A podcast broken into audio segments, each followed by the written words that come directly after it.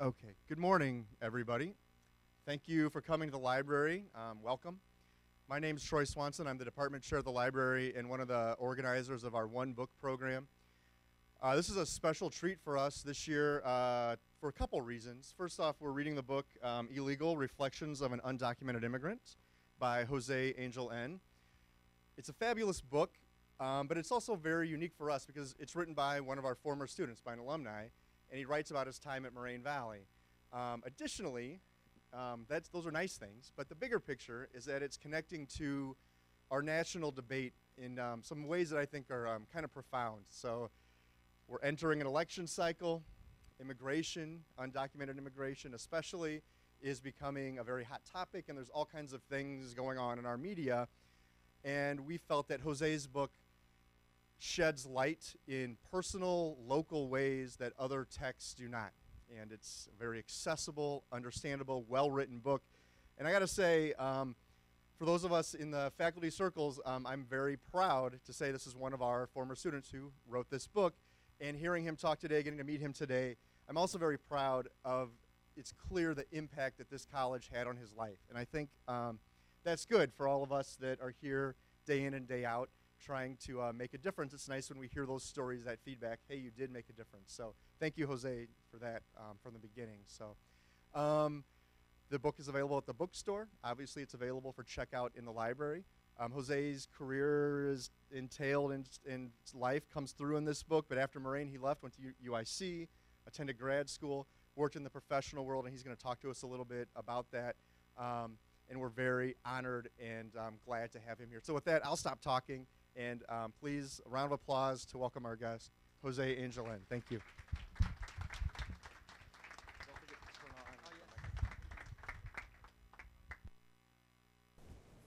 Good morning, everybody. It is such an honor to be here today, back in Moraine Valley after so many years. I, uh, I think I left in 2000, so it's been a while. It's been a while, and uh, this is a different place from the one that I remembered. And it's a place that I, I value very deeply because it really transformed my life. And it, it, I mean, I, I don't have words to express it, but uh, it gave me a chance to really reconstruct everything.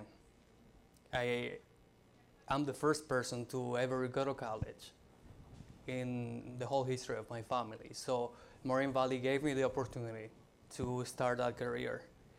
And uh, coming here today is really, I mean, it's really humbling for me to be able to come and share my, my experience with the students and to, to be able to, to express my gratitude to the faculty here at Moraine Valley. Some of uh, my former professors are sitting right here.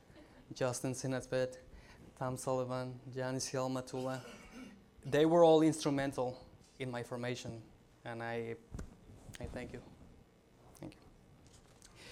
So I wanted to share uh, a little bit of the reading of the book with you today, and uh, and then after I, I, do a little bit of reading, I um, we can engage in conversation because I, I, think this is a very important topic that we can all relate to in one way or another, maybe even in more ways than we realize.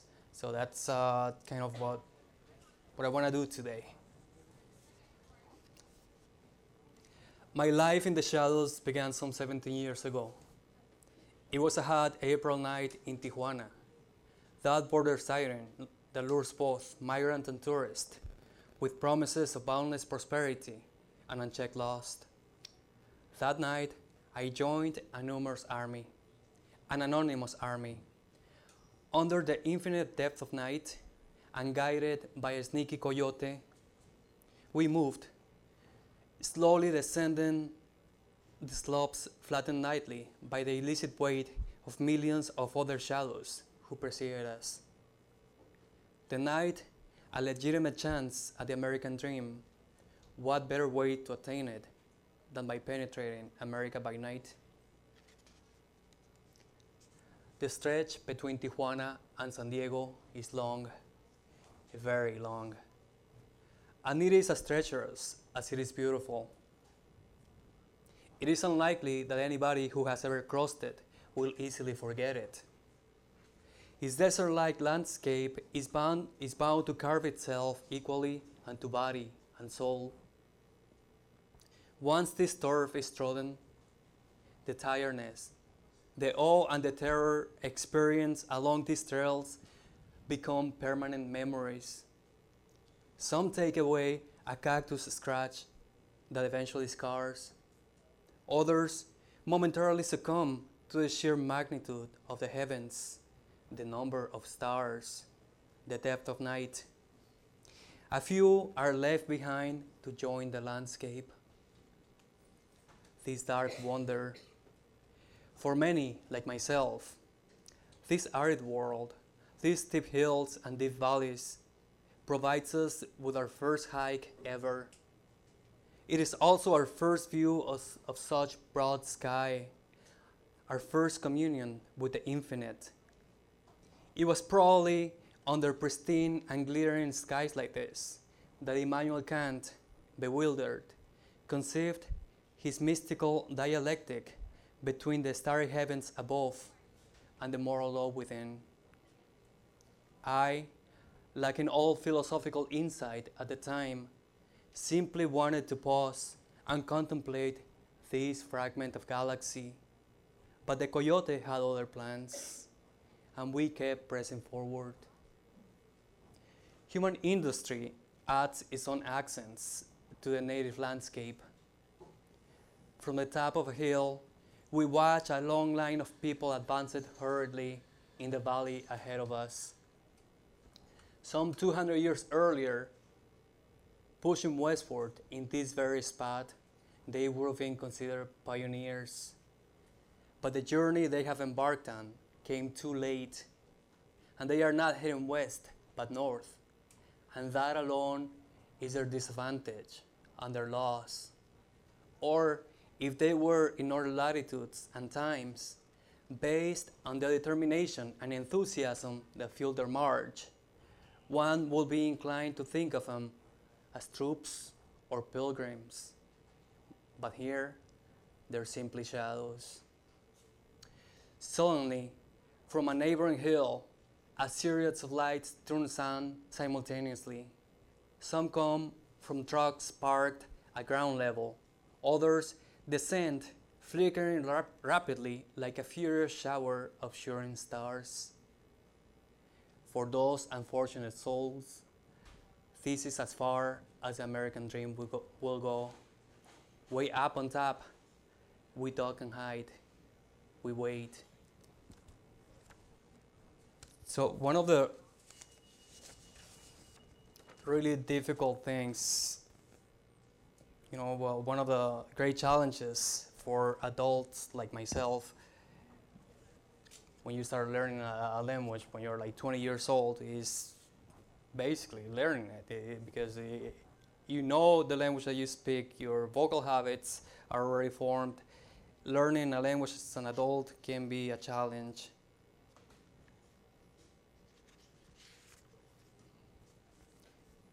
One of the disadvantages of learning a language as an adult is that one's tongue has stiffened the mastery of a new language requires an elastic tongue, a responsive and lively tongue. And mine is now robotic and languid. At 20 years of age, when I began to study English, my vocal habits were already formed. The new prospect was exciting, but for a tongue accustomed to an ebb and flow from dif- different depths, the twists and swirls of a new language were and still are overwhelming challenges. In my new language, my tongue stumbles. I utter, utter screeching noises. No matter how much I might love the English language, its guttural sounds, the biting of the lower lip, the buzzing sound, the vibration of the tongue, the oral wealth that pours like honey out of others. All that has proven to be beyond my linguistic abilities. And the fact that I can complain about it in writing brings no consolation. so I grew up in a house with no books. Actually, we had two books. We had an atlas that sat on the coffee table, you know, and that from a very early age taught me that there were beautiful and faraway places that I will never be able to travel because people like me, you know, with the people from my own background don't travel. We, I mean, that's one of the things that happens when you're working class, you know, third world country citizen. So, but the other book was the important book in my house. It was a Bible. And in fact, it was so important that it was kept behind a glass cabinet. Nobody could approach it except for my grandmother, you know, who every week or two came around it and dusted off. That was the extent of, uh, of my contact with the world of books until I grew up and came to Moraine Valley, basically. You know, starting at about 28 years old or so, 27, 28, I can't remember what, uh, how old I was.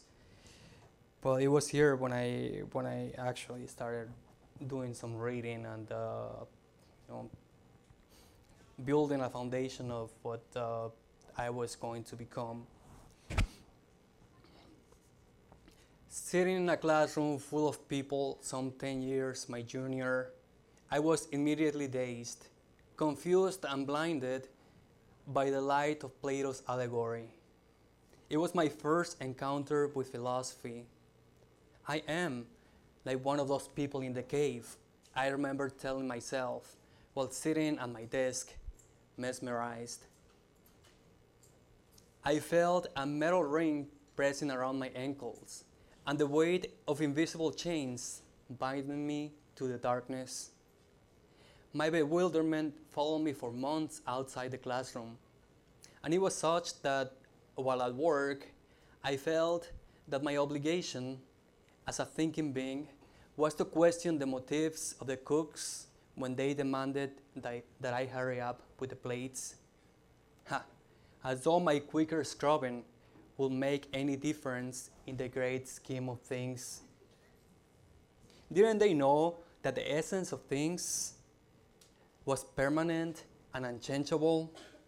That motion is an impossibility because between one point and another there is always a middle point. And from that middle point to another middle point, there are an infinite number of middle points. Tranquilos, I felt like saying, we're not gonna get anywhere. You're all being deceived by your senses. Or should I simply comply with the urgent request and remain aloof and unaffected? A different story or a different theory that of Heraclitus, assured me that the person they were screaming at earlier and the one doing the thinking were two completely different people. I felt compelled, compelled to engage the cooks in Socratic dialogue, to try to, to prove whether the plates they demanded were actually what they thought, thought them to be, or if they'd been living in a lie all along. Chained in the cave, they were being fooled by shadows. An idea like that will certainly confound them. But then, anticipating their reply, déjate de chingaderas y apúrate con esos pinches platos, cabrón. I dropped the pursuit of my philosophical inquiries and scrubbed the place harder.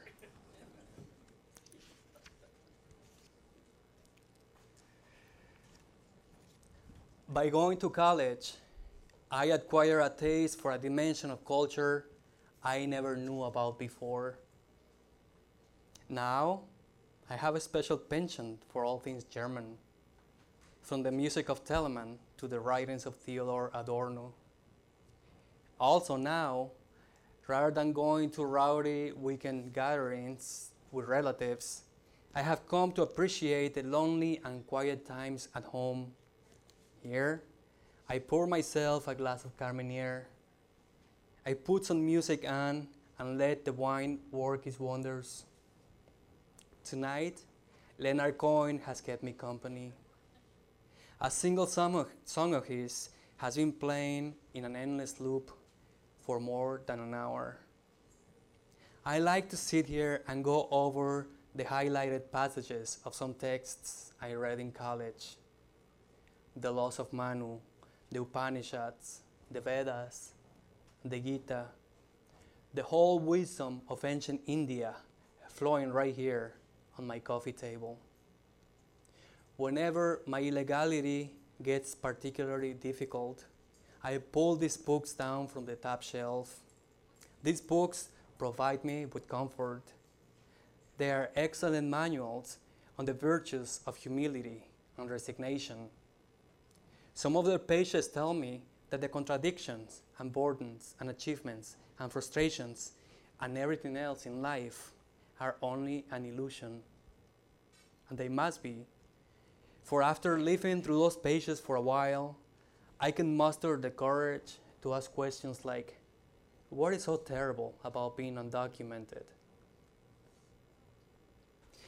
I then remember my mother's face, her happy, sad eyes during our first, first video conference.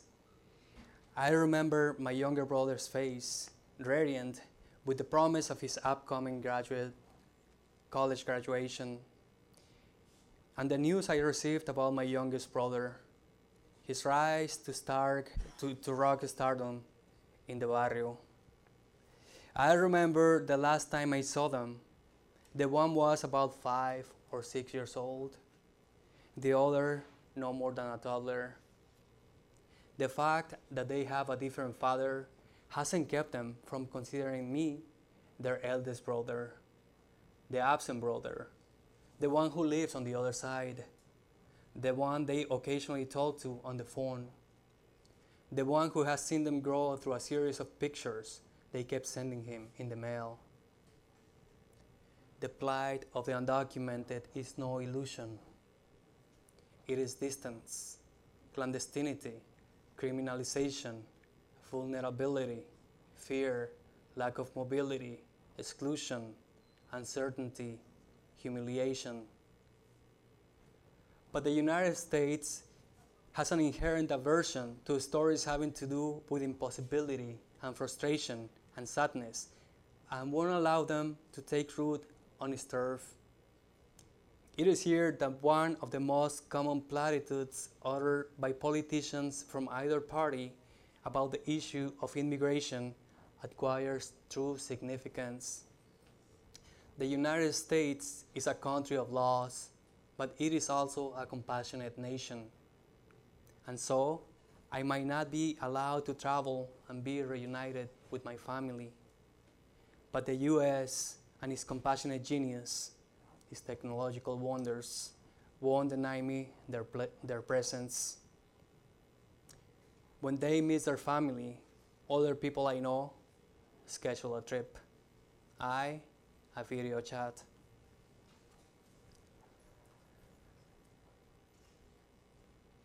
In spite of the many challenges and difficulties that undocumented people like me have to undergo, I was lucky enough to be able to go to college, grad school, and eventually land a professional job.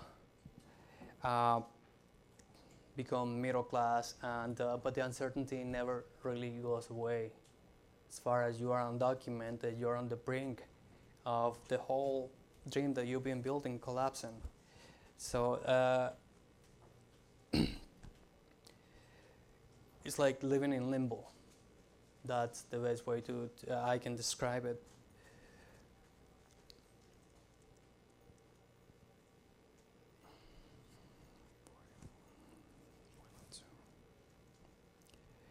Give me one second.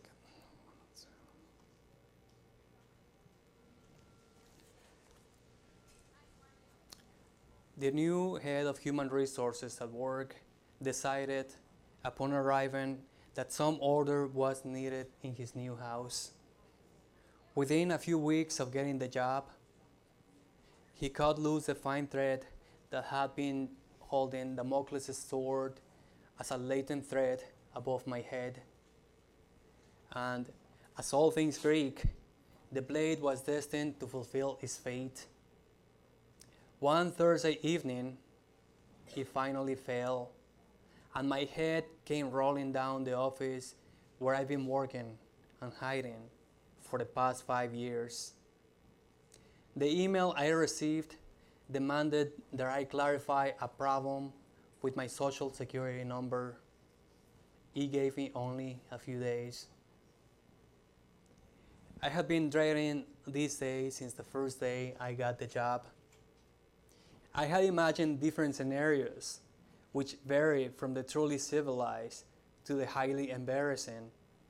From an uncomfortable conversation or meeting in my manager's office to the abrupt arrival of the security guard behind my chair, ordering me to pack up my things and follow him outside immediately without offering any explanation as to why. But everything happened so quickly and so impersonal and was so impersonal that the only thing I could think of was to respond the same way. So, toward the end of the day, I prepared my letter of resignation, effective immediately.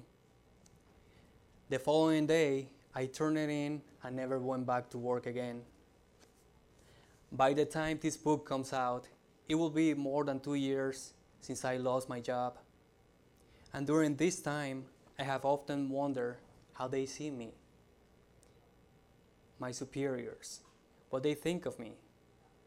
In my resignation letter, I thanked them for their support and explained that I was leaving to start my own company. I suppose for them my departure was as abrupt as it was puzzling. What kind of nonsense got hold of this guy? They probably wondered at the time.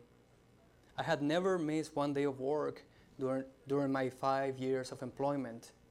So, a decision like this, leaving a stable and well paying job where both colleagues and superiors had shown me nothing but respect was way out of character for me, especially considering that my wife was pregnant at the time, that she had just taken a mortgage on our new house, and that I myself had my condo mortgage to pay. I was gambling my family's future to embark on an uncertain business venture. The next day, on Friday, I waited deliberately until everyone left the office to avoid saying goodbye to my coworkers or having to offer any explanations about my sudden decision. I wanted to avoid sad faces and curious inquiries into or genuine concerns about my personal life.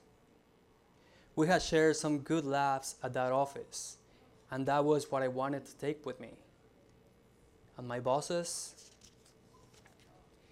they had been exceptionally welcoming and supportive, always treating me fairly. Six months earlier, they had seen me elated at my wedding, and now I couldn't get my, myself to look them straight in the face. Better to let them think of me as an ungrateful bastard than to reveal to them the reality that stigmatizes me. Better to disappoint them by leaving my job suddenly and without apologies than to implicate them in this mess I find myself in. Better to let them have an unfavorable opinion of me than to have them feel pity and helplessness in the face of my situation.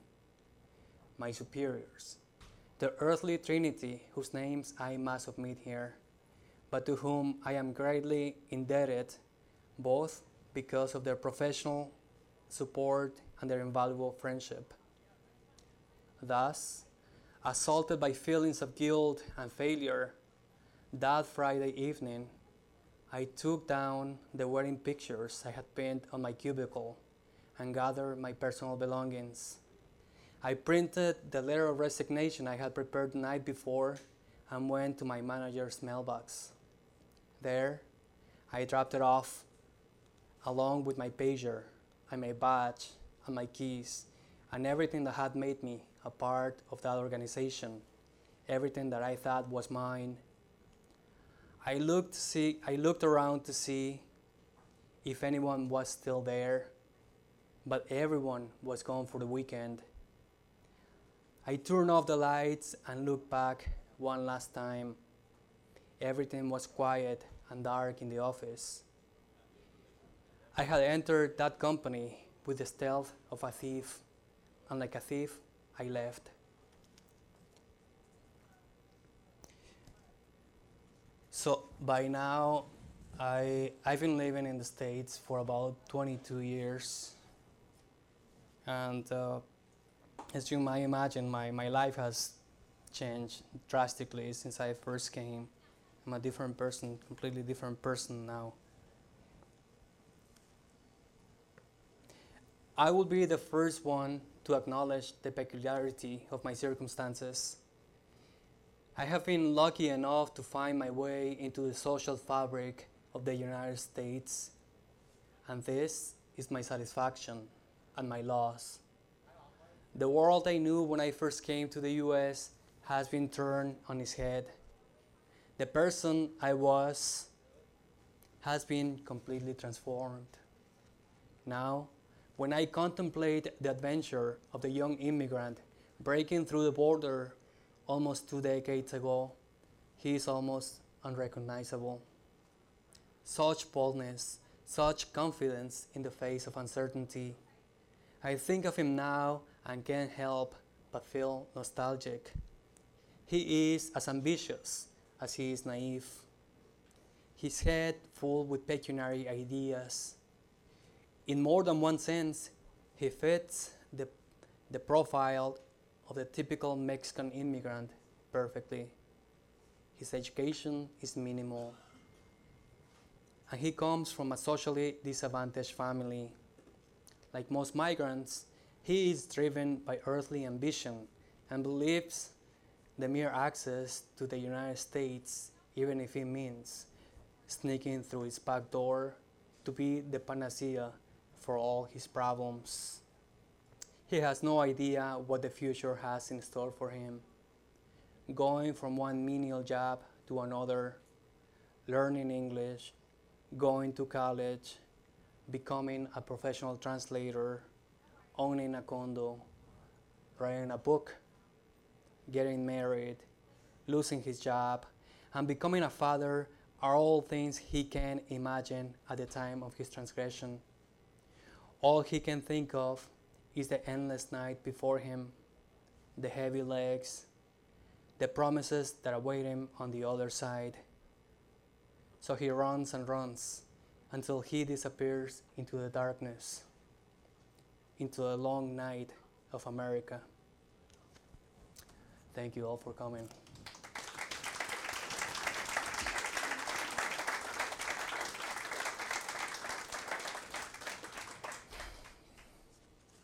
Oh, we'll take some questions if you have them. So if you have questions, raise your hand. I have a microphone so everyone can hear. Yes. Yes. All right. So so when so when you left your your ho- your homeland, uh, you said it was Uruguay, right? I was what again? Uh, Ur- Uruguay. Uh, uh, when you left your homeland, which was in Uruguay, uh, Me- Mex- Mexico. Uh,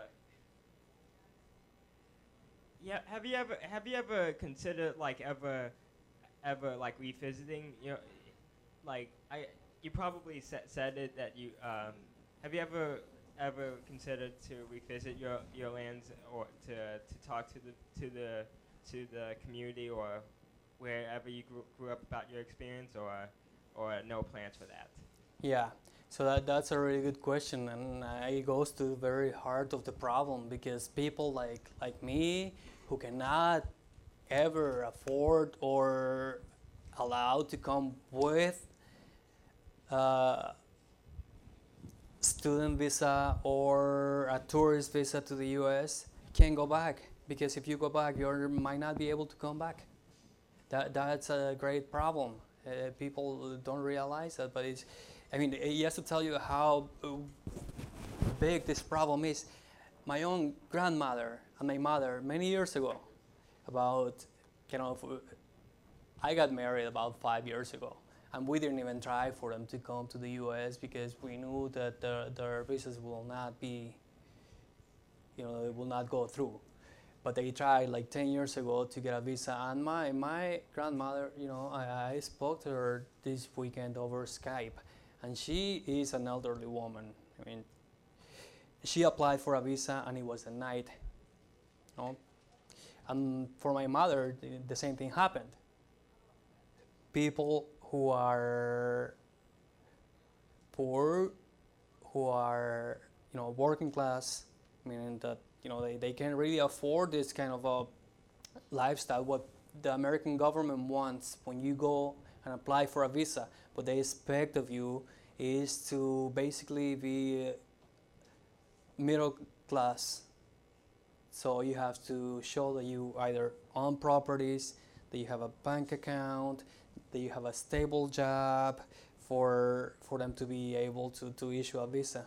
And if I wanted to do that when before coming here, you know, so I could be able to go back to, to, to, to Mexico eventually, I, I will not be able to. That that that will be impossible impossible for me because I, I don't have any of that. And if the people who are undocumented, like like me, who come without a visa, have all that, then there will be no reason for us to be here to begin with, right? So I don't go back to Mexico. That's the short question. Can't go back. Oh, okay. I was I was wondering because like sometimes when you need to talk about problems, sometimes like wherever you come from, if you come from Germany and immigrate to like say like France, and then like talk about your experience about like moving there, and then you come back to to Germany like many years to talk about your experience. So you don't have any plans go back to Mexico and talk about like like the things that you that you know and from your experience to talk about to to about like to share to share at least or acknowledge about the problems or anything. Yeah, yeah. I wish I could. I wish I could, and I have great plans. Right. Okay. Um, Yes, I, I, I know. I just I just I, I, I, I know that you can't go back and I, I do simp- and I do and I'm and I'm sorry that you can't. go Yeah. Back. No, so is no. there it's- uh, other questions Yeah. over? I see. Yeah. Thank you for your question. yeah. Give everyone a chance. I, uh, I know in the book you're quite critical of the Obama administration and their um, policy on immigration, or like the lack of attempts to actually make progress on that. Right. And I assume that you're critical of the Republican Party's answer to this question. So my question is, what do you do? You foresee any progress on the issue of settling the question of the undocumented immigrants in, in the U.S.? Well, with the uh, uh, current debate on immigration right now, I mean, the, the only thing that I'm grateful for is that this is actually happening, that people are actually talking about it. You know, now there are problems in the way people are talking about it because they're raising a lot of animosity, you know, and uh, but uh, hopefully, I mean, it, and they're playing with the fears of people. You know, they're they're talking that they're saying that I, people like me, are criminals, are rapists, we come here to take advantage of, the system. And none of those things are true. People come here to work. You know, no matter your level of education, it doesn't matter what kind of uh, education you have. You know, people have a lot of common sense. You know, i- i- i- if people knew that the best jobs to be had were in El Salvador, people go, will go there to, in order to, to find jobs. But people come here because they know that there are jobs they can do and that other people are not doing. We come here to get jobs that pay five, six, seven dollars an hour and that other people are unwilling to do. You know, I mean that's the bottom line. You know, there, there are other jobs like in agriculture, for instance, that people just don't want to do or will ever ever do. They're so hard. They're really hard. They, they don't want to do them. So I don't know how it's gonna play out. I mean, we know how it's playing out right now. What the solution for it will be, I do not know. I mean, you, you hear all different positions right now. You know, you you listen to Scott Walker. He wants to build a, another wall with Canada, and uh, Christie he wants to track us like a FedEx, FedEx package. So I mean, all these people, they're just desperate, you know, to, to catch up with the front runner right now. That's the level of desperation they have. And mean, he eventually will deflate because the, the, the Republican Party is too smart, you know, to nominate a person like that that's so divisive, that, that can capture the, the vote of uh, other cons- constituents. So I do not know if we'll be able to reach an agreement or the politicians rather because they are the ones who determine the lives of people at the, you know at the end of the day. But I, I hope they come up with some sort of solution. Right now you, you hear the other republican what's his name? Um, Carson i think. That's the Carson the, the surgeon i think. Yeah. So he's proposing that uh, to do a guest worker program with us you know, and uh, I, that's one of the best solutions that there are for Republicans. I think the, the, the one that's more more sensible right now is uh, Jeb Bush, because he he's got the experience of you know living on the border, of being married with uh, somebody from a different culture, and understands the economic impact too of uh, of immigration. I, I, you know, it's just so upsetting to, to listen to people talk about immigration as though is is the, the end of the world. You know, they want to build this huge fence. People are just gonna dig a tunnel. People are gonna come in. They're gonna find a way to do it. It's not what they think it is. Uh, they forget. They forget that people who are undocumented pay taxes. They pay taxes. Every single one of us do does like for instance, I'll give you a number. I, I, usually don't like to talk about numbers because I, I want to talk about concrete people and their experiences rather than numbers because it gets too abstract. But last year, the Social Security Administration announced that during the last 10 years alone, during the last 10 years, they had retained a total of $100 billion from the paychecks of undocumented immigrants. And we're, we don't have access to that money do not have access to it. $100 billion. Where is that money going? Well, I, I think it's going to finance the, the uh, to finance the, the, retirement of uh, the baby boomer generation. And that's okay. You know, we're young, we can work, we can do that. But just don't demonize, you know, don't, don't be so, yeah. Can I just ask the follow-up? Yeah, sure. Microphone. So, what does it say about American society Yeah. that politicians are appealing, you know, through this message of ever more and more sort of uh, ridiculous uh, idea, like building a, a wall uh, across the border with Canada as like one-upping the competition. But what does it say about American society that, that they're doing this in order to win support? Yeah, yeah. I mean, uh, but that's their job. That's the, the job of politicians, right? Uh, they appeal to, to whatever their message is to, to it fits their constituency, right? I mean, right now we, we, hear, we hear Trump, and who is he talking to? to? He's talking to a very specific group of people, right? He's not talking to the overall uh, American population. I hope that he's not, you know, because I, I think there are other kinds of people, and there's other questions I know. So let's move on. Yes. Thank you for sharing your journey, and I find it very courageous that you could come and speak and um, even write this book, knowing how difficult it can be.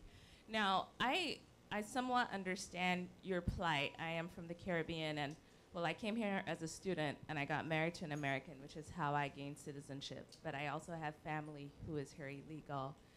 And I, I, I did a little bit of research, and I wanted to know because when I realized you got married to an American, I was hopeful. I was like, well, this is his opportunity to be able to gain um, residency and citizenship, but then I started to do a little bit more research and realized it wasn't as easy as that. Have you explored that and what have you been told?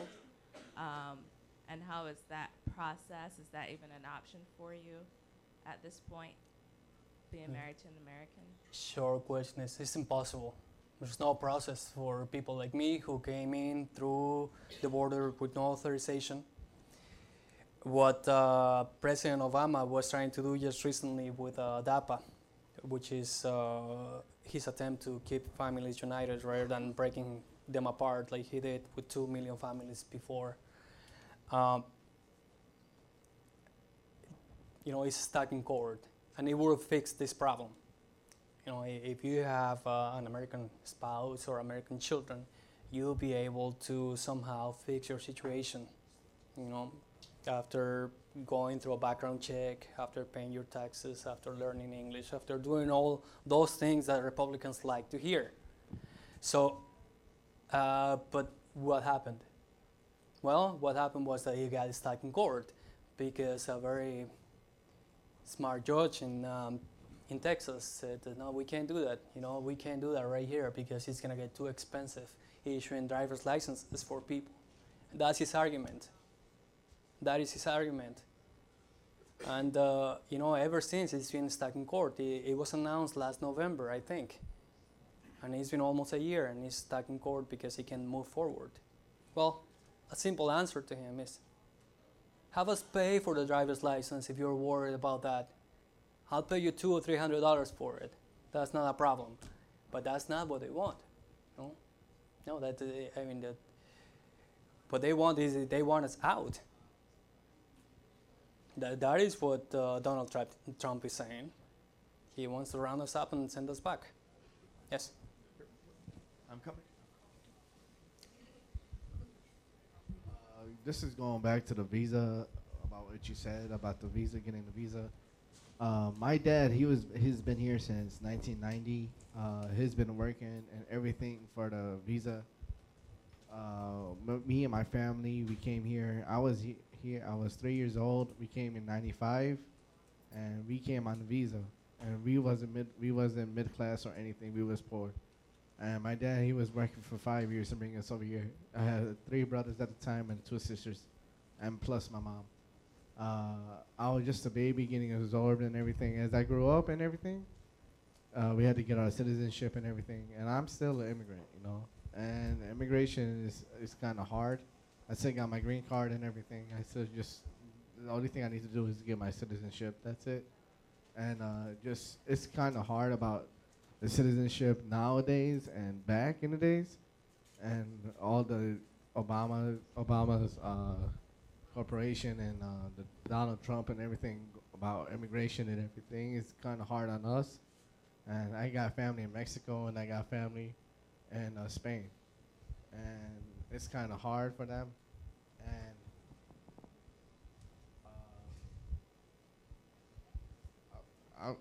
I'll get back to uh, once uh, once I'm once I get back. I just that's all I wanted to say. Just basically. Yeah. Well, there, there are some people who get lucky and they do get visa to, to you know to either visit. Yeah. But I mean the, the chances of uh, of you getting them, you you got lucky. You know, eh, eh, not many people get them. Yeah. Yeah. Yeah. Some people are lucky. Yes. Um, so like since you are obviously like illegal and like you're open about it. Oh, sorry. Um, since you're like open about being illegal, um, how are you not like in trouble for it? How I'm not like, in trouble like not, I don't know how to like phrase it, but like, do you know what I mean? Like since you are like openly like, Yeah. an illegal immigrant, like how did you like how is that like? Yeah, how is that Yeah. possible? Yeah. Well, I, I mean, the, it, it was it was never it's never easy being undocumented. We prefer to use undocumented rather than illegal. There's no nobody is illegal, and I I, I realized that I used that that uh, the word right here. There's the title of the book, but that's I'm using it to make a point. You know, no human being can be illegal. How can you, you know? So. Uh, it became a moral imperative for me to write this book. And when I first wrote it, I think some of you were at the presentation. Some, I never shared this with anybody before until I came up with it. And some of my former coworkers were there; they didn't know about it until that moment when I, you know, after two years, after over two years that I that I left my left my job. Uh, but I mean, this is a risk that has to be taken. People need to talk about this. We need to be honest, have an honest conversation about this problem because it affects people. It really does. And I tell you how. About 150,000 American children lose their parents to deportation every year. Every year. They, they go into foster care, families they don't know. Um, their parents never come back. In Chicago, there's been many, I don't know how many, but there's been documented cases of children committing suicide. Go on the on the internet and find out. Educate yourselves, because they're never gonna be able to see their parents again. And their parents, you know, going back to their home countries in Honduras, Salvador, they don't want to take their children with them. Why? Because there's basically a war going on in Mexico too. I mean, there's a, a drug war going on in those places, and people think that uh, you know leaving their children with other people here is better than taking them back. Or when some parents are deported for something as simple as going down to Walgreens to get diapers or milk for not having a driver's license. When they try to get back, they can't. And they're found in the desert. Sometimes the remains are, are found in the desert because they can't get back. I mean, that, that is the extent of the problem that we're facing. So this is something that we need to talk about. You know, and I mean, whether or not I'm, you know, I get in trouble or not, you know, it's not really important. It's not really relevant. I mean, there are over 10 million people like me. You know, what happens to me, what happens to, to, to, to me uh, ultimately only matters to my family. You know, but what does that say about you as a society? So that's, that's why I'm, I'm here today. Yes? And I want to thank you for being here today um, and say I thoroughly enjoyed reading your book. I wish I would have brought it with me today so you can sign it for me. Thank My name is Suzanne Nasser. Um, I work here on campus in the counseling department. Um, I actually think you weren't critical enough of Obama in your book, um, especially considering that under his um, presidency and administration, uh, more undocumented individuals have been deported than under any other administration. I appreciate the statistics that you shared with us today about um, undocumented individuals paying taxes, because I think folks need to hear that and need to be reminded of that, and bringing a human side and the human touch of the lives and the journeys of undocumented individuals. Thank you. So thank you for all of that. My question is, um, in the counseling department, I feel very, um, what's the word I'm looking for? Um, I'm not sure what the word is, but I, I, I feel touched by individuals, students on our campus that feel safe enough to come into my office and share with me uh, that they are an undocumented student. And they struggle with um, their journey and they struggle with what they should study. And if they do go into this major or this field or occupation, what's the likelihood of them getting employed? And they want to give up and they want to throw in the towel and move on um, from here, from this institution, or reconsider going on after here. You persisted and it did you well. What advice might you have for those students? Well, I tend to be a little idealistic when it comes to education. You know, I, I think you should be passionate about the things that you study. And, but the thing about you know your college education is that it works out. It worked out for me being an undocumented immigrant to go into the humanities rather than pursuing a different a different uh, profession in a different field. Uh, so I think you, when I think back, sometimes I, I hesitate and think that I should have studied something else. That I should have studied something more profitable. But then we will not be having this conversation right now, you know, and this is so important. And this is something that, that you know you can impact people in many different ways in whatever uh, field of study that you go into as long as you put your heart in it. I am sure about that. that that's as far you know as much as I can tell you. Hi, just a quick question. Yes. Um, first, I admire your writing very much. It was very emotional to hear you read from the book.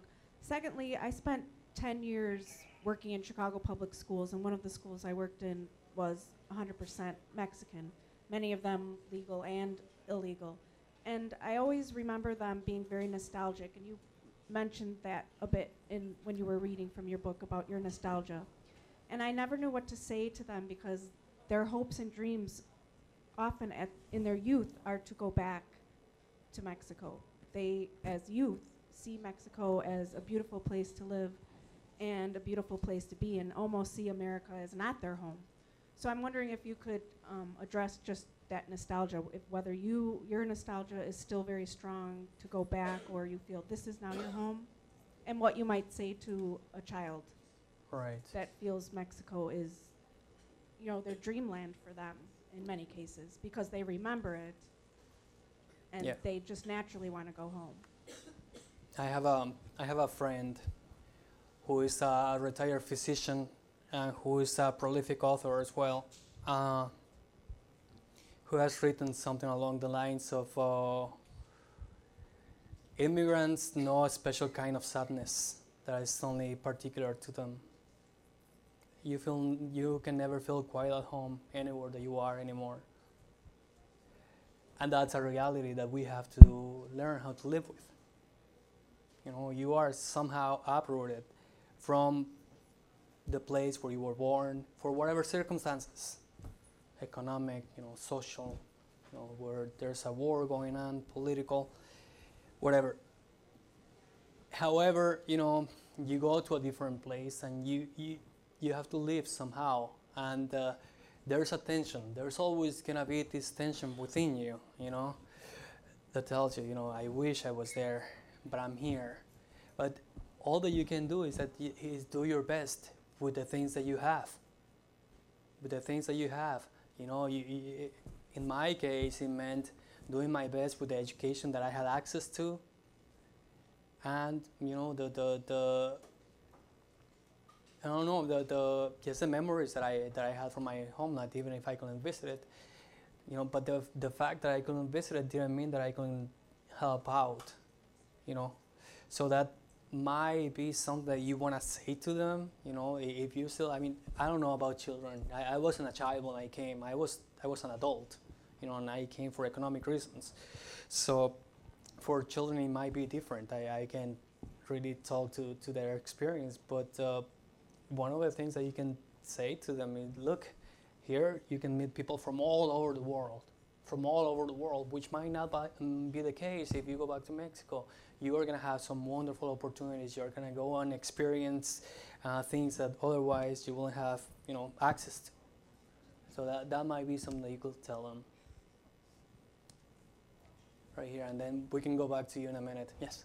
Hi, um, my name is Yarisa Torres, and um, I was born here, but my family are, are immigrants. And growing up, I've noticed that they use different identities. And I was just curious if you actually used your name to, like, if you actually, if that Jose Angel N is actually your name. That's my name, and you you will see that N is only my initial, and uh, that but that's the actual initial my my last name. Uh, and when when I first came up with the with the book and uh, omitting my last name was uh, you know it, was also making a point, a political point because in this society really people like me are nobodies. You know, I'm a no one. So that, that, that's what it means, just the lonely N right there. That until this society can recognize me as a full member, I'm not gonna come out and tell my last name. I mean, that, that was making a political point on my part. Other, que- other Any o- question? Any other questions? Do you wanna follow up on your question? Despite the, the immigration service and about that, my friend right here, his name is Sam, and he's here on a visa. And for for the like the immigration thing, I mean the, the undocumented thing, it's very hard because to live out here undocumented, it's hard to live out here. To get a paycheck, to get social security, to get anything. And everybody out here, my cousins, they work out here. They work to strive to live to support their family. And people that discriminate against Mexicans and all the other ones, they think they're drug dealers. They think we're part of the cartels and everything. Well, that's not. And we're we're gonna stand up one day. We're gonna all stand up. We are we are humans. We're all blood. And I just got a question for you. What made you come to the United States? What made you change your mind? What made you stand up and be the person you are today? Well, that's actually more than one question, and I'll be happy to answer them.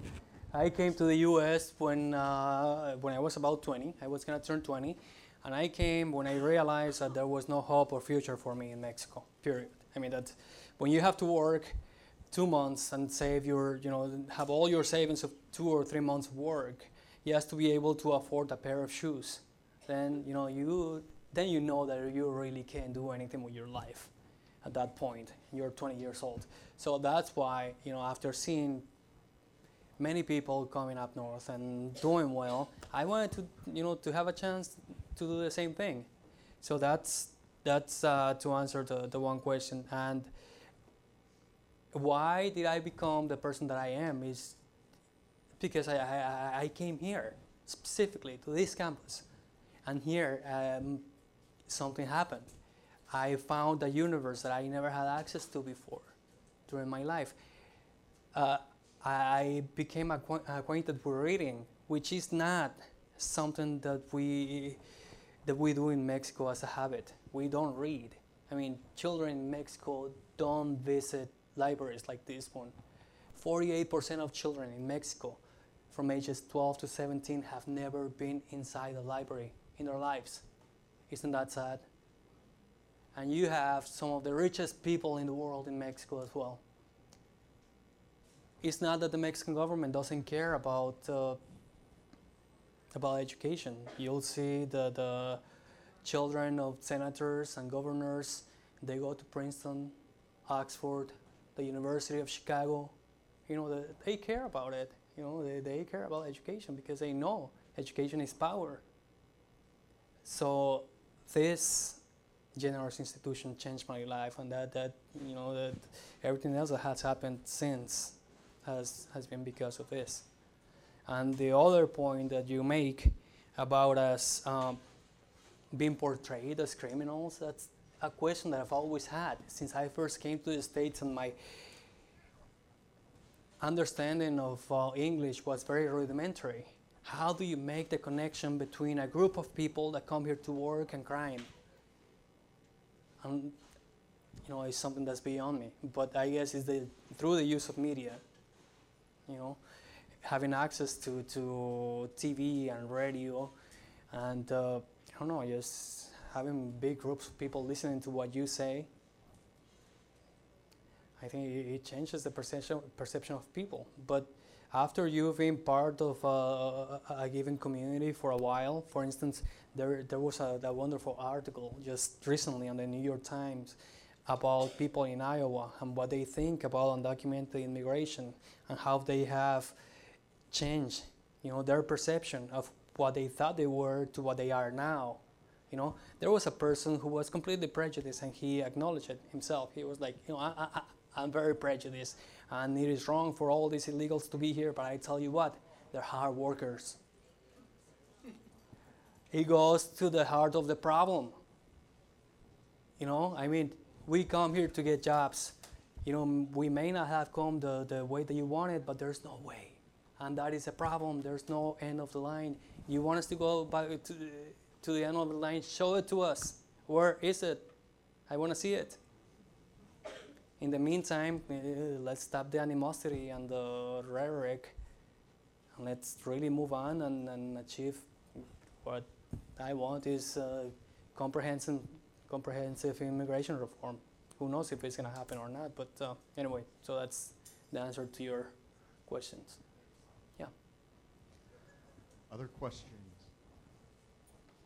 I have a question. Yeah. Um, I discovered your book through two of my uh, retired colleagues, Jan Hill and Tom Sullivan, both of whom are here today, your former teachers. And they sent me a review of the book and said, you should check this out. This might be good for us to do, and I love the book. Um, so much of the book, you can tell your love of philosophy comes through. And I'd love to hear, because this is a topic that everyone is afraid of, or doesn't make money, or whatever, but I've loved, I love philosophy, how you discovered philosophy as someone who says he did not start out reading, family doesn't read. How do you find philosophy? How do you access philosophy? How do you come to understand it? And then clearly integrate it into your life story um, in this book. Well, I think I um, I discovered philosophy by accident. I signed up for philosophy, thinking that it was gonna be the study of something else. I sat down in this class and found out that it was Plato, and he was talking about a cave full of people who are looking at shadows, and uh, and they think that's reality. What they're seeing in front of them is reality, when the reality is happening is happening somewhere else all they're seeing is this projection of shadows that they imagine uh, what that life is and i was sitting there and i was like wait this is too weird but it's fascinating at the same time how is that possible that this is not real you know so reality is not what we see i mean and in many senses you know the, the conversation that we're having here today kind of reflects that the reality you know the reality that many people do live is not what they tell you on the media. You know, so that that's probably what uh, caught my my attention initially going into into philosophy. You know, and since I was undocumented when I came here to Moraine Valley, and I'm still undocumented today, you know, I uh, I didn't socialize with the people with with my classmates, but I made a lot of very good friends. You know, and they had names like Seneca and Cicero and Shakespeare and Camus and Emerson and Thoreau, and they all live downstairs. Go check them out. They're good. They can change your life. They did. You know, they changed mine. I know that. So We love the library plugs. So thank yes. Um, other questions? Yes. You mentioned how, uh, you know, you know, on, uh, the previous question was about philosophy. I wanted to know, uh, what would you say is your favorite philosopher, and you know, what uh, work would you recommend for some of us to start reading? Yeah, there's a lot. There's a lot that you can check out. And and uh, one of the first philosophers I ever encountered was an American philosopher by the name of Ralph Waldo Emerson. So uh, one of the things that caught my attention about Ralph Waldo Emerson was the the way that he uses language and ideas, and the way that he can talk. He can have a conversation with people from the past. Seriously, it's like he's engaged in conversation with them and I thought it was so daring and so beautifully done as well. But uh, and there are so many. Like read, for instance, Albert Camus. Albert Camus is one of my philosophical he- heroes of all time. Or go back and read Seneca and Cicero and the Stoics. Uh, if I have to give you a recommendation for, for, for reading, is that whatever is appealing to you, whatever can touch you in very partic- in a very particular way. You know, there, there are things that you're gonna have to read in school no matter what. Right now, I'm reading some uh, uh, some things that I wish I wasn't reading, but I have to read it for school anyway. But uh, if you if you're gonna start reading, for instance, read that wonderful book uh, entitled Walden by uh, Henry David Thoreau. That's that's a great book. Or read uh, Jack London on the road. I think. I mean, there, there are many books that you that you might read, but that's one of them. There's a wonderful book. I don't. I think that's the translation into English is called um, Mexican Ulysses. It's by Jose Vasconcelos. It's a Mexican philosopher. You know, reading that book was, a true revelation for me. So there, there are many books from many different traditions, and uh, they will all impact you in different ways. And I think what's important is just to take what's really, you know, meaningful to you, and that take that message from them and keep it, and everything else you can just put it aside. I guess. I think that. Other questions? I was just going to ask since it's so relevant. Nope, you're breaking the rules. Wait, wait, wait. I was going to say that because it's such a contemporary topic, uh, the immigration and uh, escape from war in Europe, I was wondering if you see that impacting the attitudes in our country here. Well, it's sort of. I mean, you hear, you know, the candidates talking about building a wall. You know, there's this person saying, "Oh, I'm gonna, I'm gonna build a huge wall. It's gonna be so huge, nobody's gonna penetrate it. I won't mind having a beautiful door." Uh, you will think that there's an invasion of people coming to the states and I might have read something along those lines at some moment, but you know, the truth is that immigration from Mexico right now, you know what it is? Net immigration to the US at this moment, people are not coming to the US anymore. Americans are going to Mexico. More Americans are going to work in Mexico City, in Guadalajara, in Monterrey, because uh, those are cities that are quickly changing. You know, they're Guadalajara is, is becoming the, the Silicon Valley of the Americas. So there are a lot of people from Korea, from France, from Germany, from the U.S. and Canada going to Mexico to work. So, but there are people who are professionals. You know, in uh, computer science or engineering or whatnot. You know, so so they, they don't have any problems. Uh, but with the rhetoric that's going on right now, you know, people have that fear that they're being invaded. When they, what they don't realize is that people are already here and they're part of society. We are part of society. You know, we mow your lawns, we scrub your toilets, we cook your dinners, we babysit for you. This is the kind of work that we do. So that kind of fear mongering, I mean, i i it is good for politics, but it's not good for the society as a whole. Okay, so I think we will stop there. Don't run away. How about a round of applause for Jose? Thank you.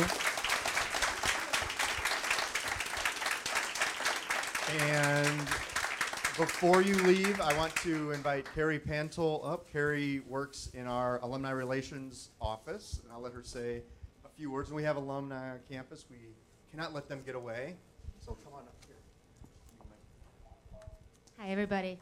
Um, first of all, like everyone, I want to thank you so much for coming out. Thank you so much for being part of the conversation. I think we all learned a lot today, and it was great to open that dialogue. Um, on behalf of the Office of Alumni Relations, I would like to present you an alumni mug. Um, Oh, great. Thank you. Just to say thank you very much. Well, this is great. Thank you so much. It's a great trophy. Thank you. Thank you, everybody, for coming. Well, thank and you all. Uh, Jose will be here to answer questions, sign books, etc. So thanks. All right.